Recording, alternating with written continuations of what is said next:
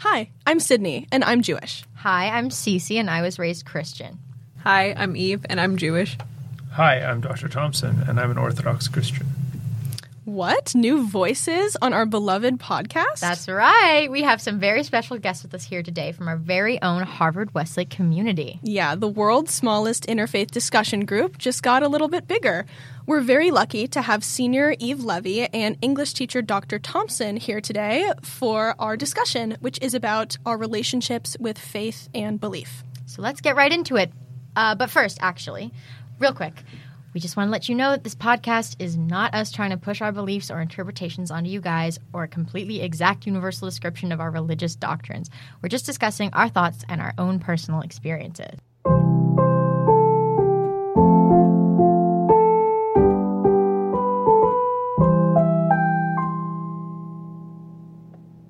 All right, let's dive right into it. So, I feel like a core tenet of the sort of religions that are represented here, being Judaism and Christianity, is a belief in a higher power. And so, we want to know, in your experiences, how core is that belief in a single God? I mean, Judaism and Christianity are both monotheistic religions.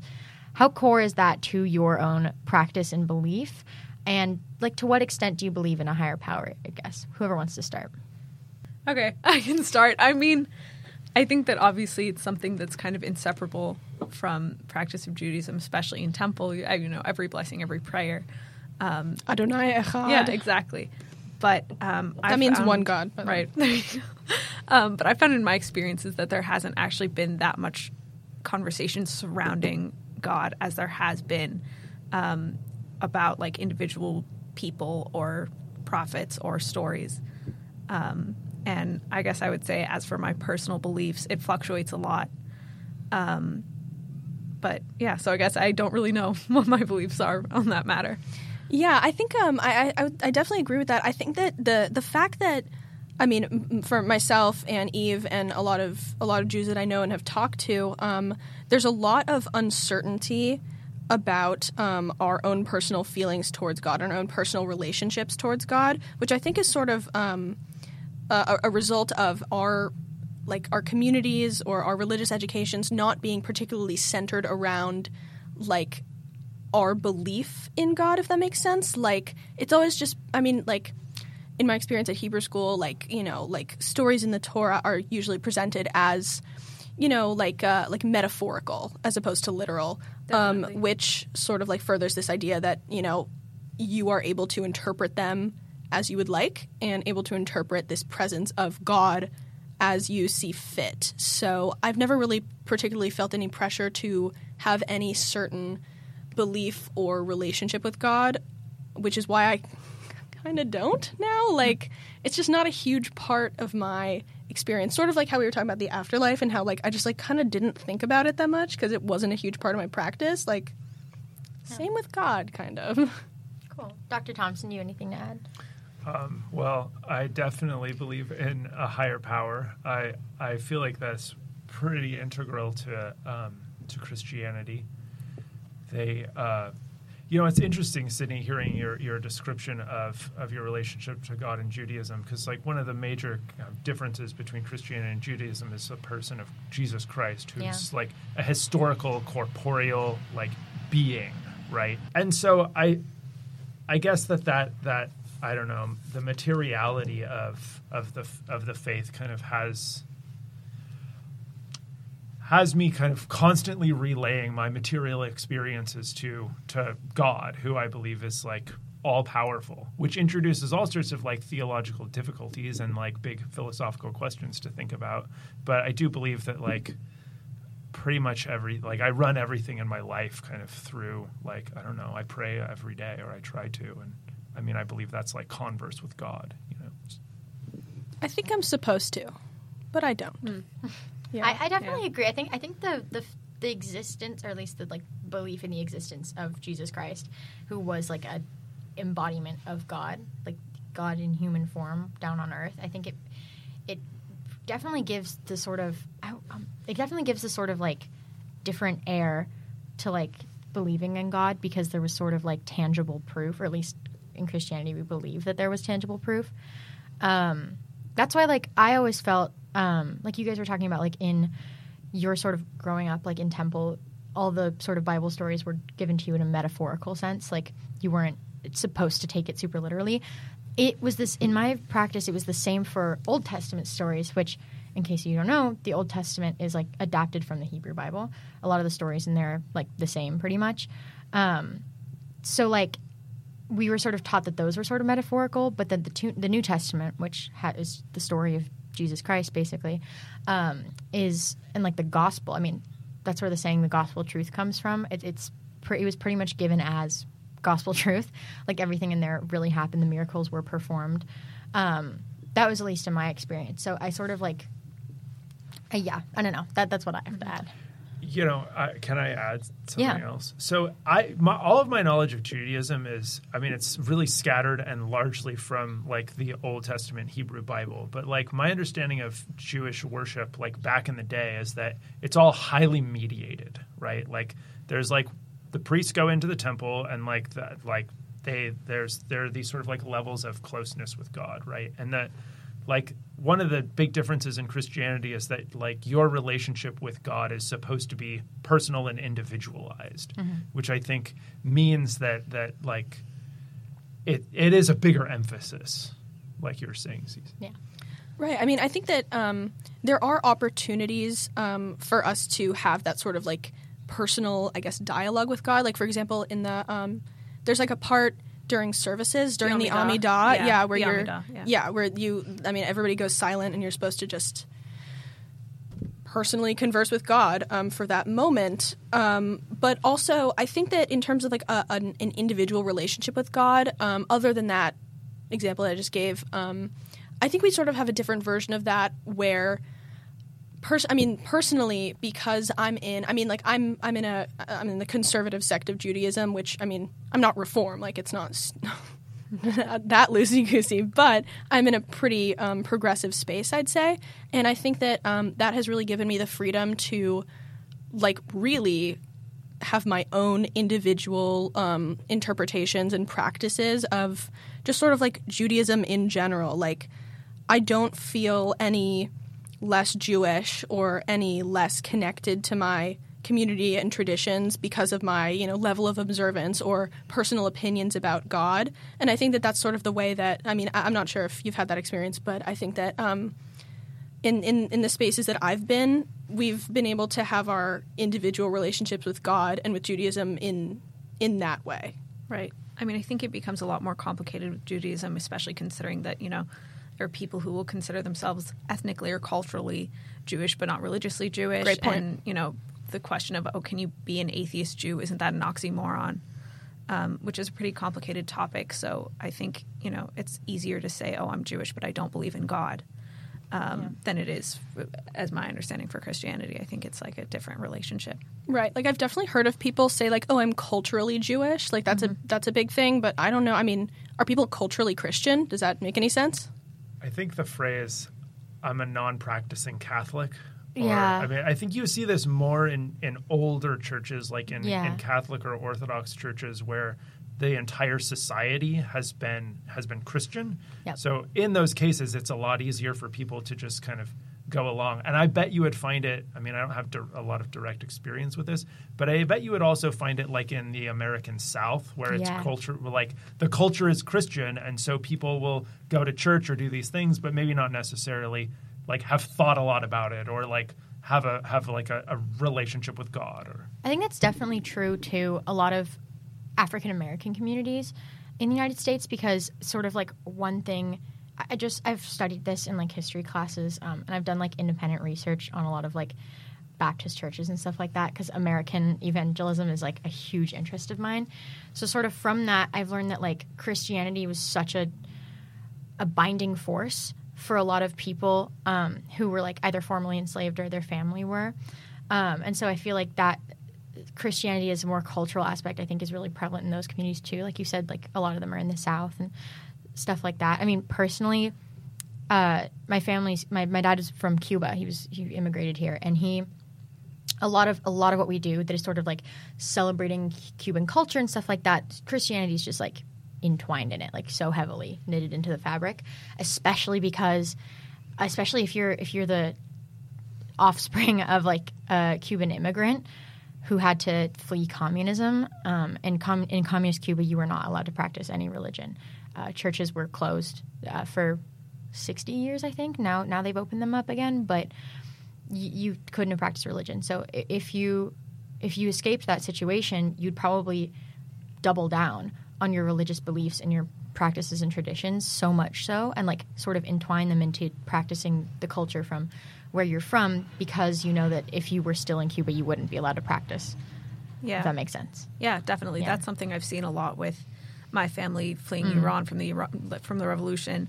You know, obviously being Jewish just conceptually becomes like a much more important part of your identity. I mean, I know people who really like don't when you actually have a conversation with them don't know a lot about Judaism, but having had those experiences in Iran, it's really important to them to go to temple consistently and to, you know, keep Shabbat just as a matter of, you know, as a safeguard for keeping a community of people together and to make sure that, you know, we were able to support each other should something happen again because for them it was so unpre- unpredictable feeling so secure where they were and suddenly they had to get up and leave. And I, i've had conversations with a lot of people who think that uh, or who are afraid that that's going to happen to them here in america. Yeah, I mean, I've heard a lot of people say that like for them, like the the the most important aspect of Judaism is community, um, as opposed to any particular um, religious practices or beliefs. Because I mean, ultimately, it's the it, it is the the shared um, religious beliefs that kept them together. But that community aspect is, I mean, it's what kept us alive for this long. Like being able to stick together and being able to carry on, like to pass down our our traditions, even the traditions that don't even have much to do with actual like religious practices, just Right. like food yeah, Anything. food, like Yeah. even even mannerisms or Yeah. conversation, like those sort of things have been so important for us. And um, at a certain point, it becomes it- it always goes hand in hand with with the with the religious beliefs aspect, but there's a certain point where it sort of takes on a life of its own and has its own separate importance to um, to a lot of Jews. So. I have a sort of uh, add-on question that I think harkens back to something you mentioned, um, Dr. Thompson, about uh, sort of God's activity in your life and sort of the presence of God in your life and how you use belief in a higher power in the one Christian God as like a spearhead for your actions and stuff like that. I, I just wanted to ask sort of you and Eve, if you could expand on that point, if you could add on to this, about like how active is God in the world, and that can be sort of your own life, or where where would you see sort of the influence of a higher power? Do you think? Um, yeah, that that's the question. I think that's a really difficult question to, to answer because obviously, like, the world is awful. Yeah. Uh, and, you know, I mean, I, one can easily get into the realm of like of theodicy, where you sort of try to explain how you can have an, an omniscient, you know, omnipotent, benevolent God and evil in the world, hmm. right? And so I believe that God gives human beings free will and like gives us the ability to choose what we do. But I also believe that like we can call out to him and ask for his help and he intervenes. So you I mean like I believe God works miracles, right? So like maybe that's the, that's like the best kind of answer. Like I believe God can like heal people of their illnesses, and you know I know people who have experienced like miraculous healings, um, and I find that it's very interesting that these things tend to happen less. i and I'm not entirely sure what to make of this, but I think that these these these things tend to happen less in highly developed and secular, secularized countries than they do in like more religious and i mean not necessarily religiously christian but like highly spiritualized communities in like less developed areas. Um, but i mean i like i know people in the bay area who've like experienced like miraculous healings before and so i don't know. I like i believe that that happens you know? I mean i'm like I'm an Orthodox Christian, so I believe like every time a priest like says a certain kind of prayer, like blood and wine become the blo- blood and body of Jesus Christ, which is like I don't know, pretty. I mean, as far as miracles go, that's pretty crazy. so I mean, very active to answer Yeah. your question, but also like respecting the the boundary or like respecting people's right to choose things. You know. Yeah. Yeah, I mean, on an individual level, I would consider myself a pretty logical person. I usually try to look for concrete explanations of things, and you know, I I don't. without getting into it too much, I think that that's something that can also be really amazing and wonderful that people might uh, ignore. But at the same time, I think something that, I mean, Sydney, you can tell me if you disagree, but has like been a question in the entire Jewish community across the diaspora is of course, you know, if God exists, why did the Holocaust happen? Um, which is a really tough question to confront. But I mean, I've worked with um, Holocaust survivors directly a few times. And um, what a lot of them have told me separately is that the reason that they still believe in God is because they experienced a lot of kindness from strangers that they encountered during the Holocaust, despite, you know, the unfathomable evils of the Nazis, they would see someone on the street who would, you know, just take them in as their own child or something that they would never have imagined could have happened. Um, which, of course, is not something I can really speak to, but um, I guess I don't know. It's it's just hard to balance those things. Yeah, I think that um, the Jewish community has had to grapple with this question uh, ever since the Holocaust happened, mm-hmm. um, and it's actually it's had such a huge impact on uh, American Jews specifically. I mean, like um, American Jewry and the reform and conservative movements.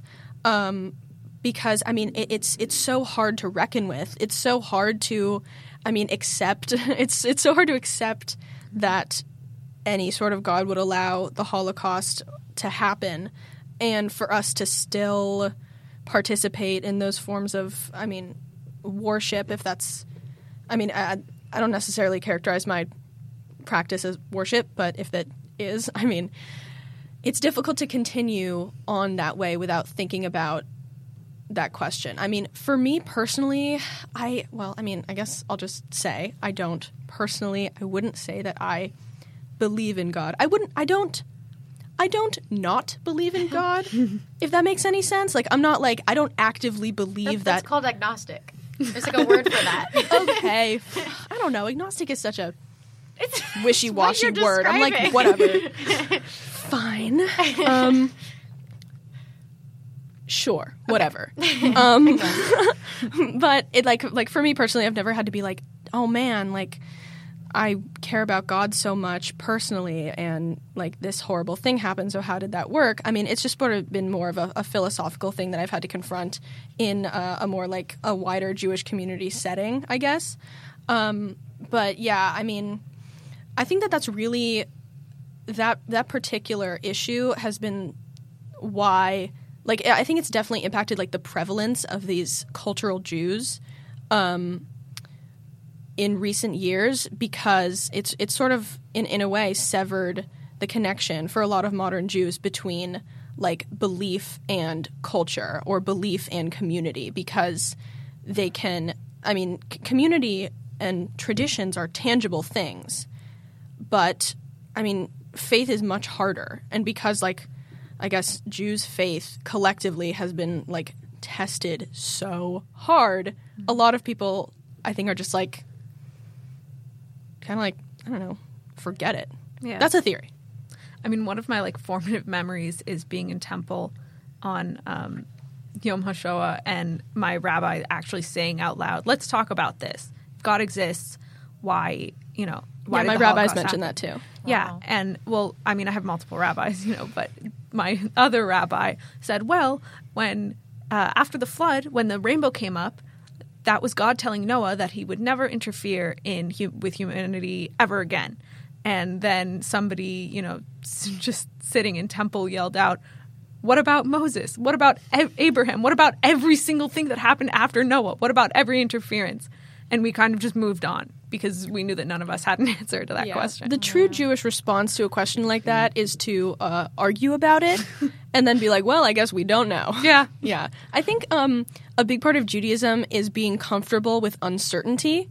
Um, and this is just a big uncertainty yep. that we all have to grapple with. And uh, I mean, for me, like one of the greatest um, one of the one of the best, most most Jewish experiences to have is to argue with people about total uncertainties and leave it up to. I mean, they're like like things that can that can't be proven, things that can't things that are simply matters of opinion and perspective. Because it's just, I, I think it's just such a great way to bond. I'm sure it's a cultural byproduct because I just like I love arguing unproductively with Same, people. wonderful. So much it's fun. great. You know this. I'm in your English class. Yep. Yeah. You're very good at it. I, Thank you. I have a thought about this like suffering thing. You know, like as Please. as you guys were talking about the Holocaust and such, and like this, I, I the, the the story that you recount, Eve, of your one rabbi saying, "Well, like I've got the like here's this interpretation of Noah," and then everyone disagreeing. Mm-hmm. It you know it reminds me of the book of Job. And like the book of Job is, is in a Did you, certain see- way. see- did you see JB, the fall play? Oh no! It was okay. It's it's a play Maybe based off the Book recording. of Job. It's just I I, think love there reading is. the Book of Job. There's there's just a s like a it's basically the Book of Job, but like it was written right after World War II, so there's like Oh. references to like Yeah, so the analogy, I'm not the first person to think Yeah, of yeah, this. Uh, but like, you know, Job is like suffering immensely on an individual scale. Yeah. And like the end of the book of Job is like God refusing to answer. He's just like, were you there when I made the Yeah. world? It's not just like, let me tell you, Job, like why, uh, Mm-hmm. like why I did all of this stuff. It's just like there's this sort of like a kind of divine silence, but also interestingly like a revelation, right? God's answer to Job is like, I'm going to show myself to you. And like that, and Job's response is to like fall down on his knees in a way, right? And it's this like, I don't know, it the the this discourse is like almost like, I can it be rationally settled? I don't know. yeah. Yeah. I Well, mean- that's. Sorry, go ahead. No, no, no. You do. um, hot take, but I don't know. I I think that the most important part of the book of Job is that the entire time Job and uh, all of you know everyone around him thinks that what he's undergoing is a punishment and is looking for you know the source or the answer and the whole time it's just like what if we just did this to Job to see how he reacts what if we just messed with him you know Yeah. it's really more of a test or yeah. uh, yeah, a test than it is a punishment. And I think that's, you know, sometimes you're not supposed to look for a reason. Yeah. In in um in JB, the, the like resolution of the play, because I don't know, it like has to be made to be consumed because it's theaters. People have to kind of like leave the theater, you know, a- Not a feeling little- existential Exactly. dread. yeah, like a little bit of hope. Um, You don't want to that- read a review, and it's Yeah. like I left suicidal, and so did everyone else. um, the, the way the play the way the play sort of like ends is I know in the Bible God or I don't know if God sends them or if they come themselves, but there's these comforters that come and try to like explain. His friends come and Yeah. let's Yeah. work this. They argue about it. yeah, they try basically, to right? explain. So in, in the in the play, they're represented by um, religion, science, and history. they're re- they're represented by Joe. yeah, Joe, Joe Grody, Goldie Group, and Katie Hatzak Garza uh, played religion, history, and science, respectively. And they basically come up with all these different arguments as to why he's suffering. And religion is like it's because you're one man, you're only part of, or it's because you're a man, like you're you're you know nothing but a man. And then history is like you're only one man. Look at in the grand scheme of things. And then science is like you're nothing. It's all just dust. So it's like Dust to dust. Yeah. Exactly. They try to like explain it, but in the end, Job finds comfort from the regular people around him. Um, there's this group of women who are also. That was you. I know. that I was one of the Oh my god, you were grubby as anything. yeah. Oh well, no, because we were all caught up in this apocalypse that had happened. That in the play, it's heavily implied that it was like a nuclear blast or something. Because this is right after World War II. This play was written. Um, it's yeah, it's heavily implied that that was what happened, and so a bunch of other people get caught up in it, which makes a lot of sense because the stuff that happened to Job, like his whole house getting destroyed, it's like, well, what if he all had the neighbors? servants, yeah, like all of his neighbors, Exactly. his family. Yeah. So there are other people were involved in that suffering, and I think the end of the message of the play is like you all have to sort of come together and not have to rely on this like omnipotent God played by Carter Staggs. Um, um, he was never on stage; it was just his voice on the speaker.